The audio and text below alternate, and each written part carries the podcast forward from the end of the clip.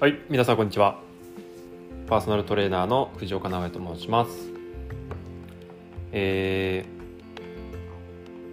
まあ、私はマンツーマンレッスンですね、えー、お体の不調な方を、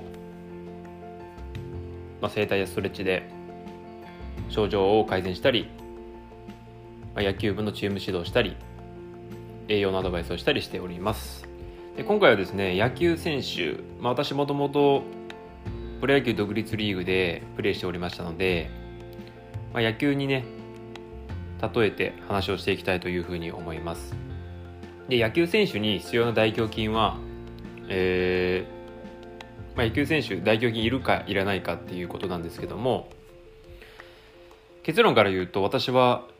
必要だと思います。大胸筋のトレーニングも、えー、大胸筋のエクササイズとかも必要だと思います。で、まあ、大胸筋について結構男性はね、えー、ベンチプレスしたり結構好きな方が多いと思うんですけども、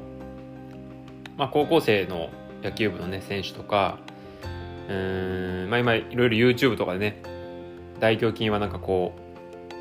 う投げる時とか打つ時に邪魔になるからいらないっていう人もいると思うんですけども、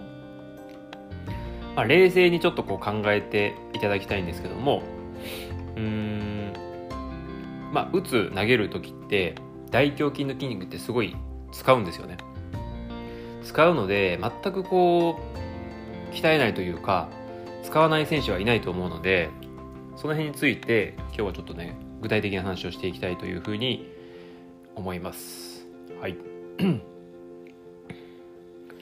大胸筋も私は必要だと思うんですけども、まあ、何でもやりすぎは良くないと思うので、まあ、大胸筋ばかりに、えーと、やりすぎたりするとあの他の動きの制限をねしてしまうので、あの必要ですけどもやりすぎはちょっと必要ないよっていうのを認識しておいていただきたいなというふうに思います。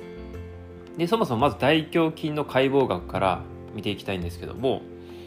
えー、大胸筋はこの鎖骨ですね、鎖骨の内側全面ですねのにぶんのいち、鎖骨内側全面にぶんのいちか、えー、いちからそれが起始ですね。で上腕骨の大結節梁、こう斜め斜め斜めに走行しております。はいで次一番大事なのが大胸筋の作用、動きですね。これは上腕の、えー、内転、そして屈曲、内旋ですので、えー、まさにですね、どうですかね、野球のバッティングの動きに関与してます。はい。えー、まあ私は左バッターなので、左腕がですね、まさにこう球を捉えるときに腕がこう内転してきますね。で、そして屈曲もします。そして最後インパクトの時とかは内内旋も入りますので、非常にこう大胸筋を使っているんですね。はい。でえー、と前回広背筋の時にも話もしたんですけども、まあ、バッターでインパクトとかやっぱ打ち損じが多い選手は、まあ、広背筋も引き続きそうなんですけども、大胸筋の、えー、うまく使えてない選手もどっちかといったらインパクトが弱い可能性はありますね。はい、なので、あのーまあ、やっぱり大胸筋のねトレーニングとかっていうのも非常に大事かと思います。私も高校野球部の、えー、トレーニングトレーナーとしてね行ってるんですけども、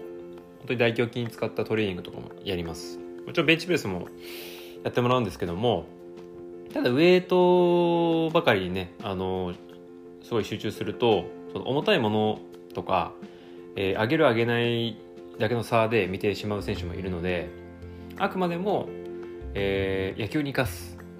野球のパフォーマンスを上げるっていう意味で、えー、その過程でベンチプレスをやるっていう意味意味合いですねを意識を持って僕はやってってもらってますね。はいなので、まあ、野球は特にそうですけども、サッカーも何でもそうなんですけども、やっぱり全身使ってプレーしてるじゃないですかね。腕だけはいポンと上げるような運動スポーツではないので、で極力、まあ、ウエイトもやりやってもらいますけども、全身を使った上で最後大胸筋を使うみたいなエクササイズとかも並行してやっております。はいでトレーニング終わった後はね、必ずこれここ一番大事なんですけども、えー、ピッチャーだったらキャッチボールとか、えー、バッターだったらバッティングをするとか、そういうふうに今使った筋肉をすぐに野球に、あ、こういうところで使ってるんだなとかいうふうに確認作業をね、必ずしてもらっております。はい、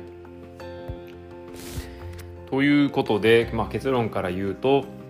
まあ、私は大胸筋は野球選手に、野球選手にとって必要だというふうに思います。はい、ということで今日はちょっと大胸筋について話をしました。ちょっとね、梅雨が続いているのでなかなか気分がね乗らない方多いと思うんですけども、まあ、午後からもちょっと頑張っていきましょう。それではまた。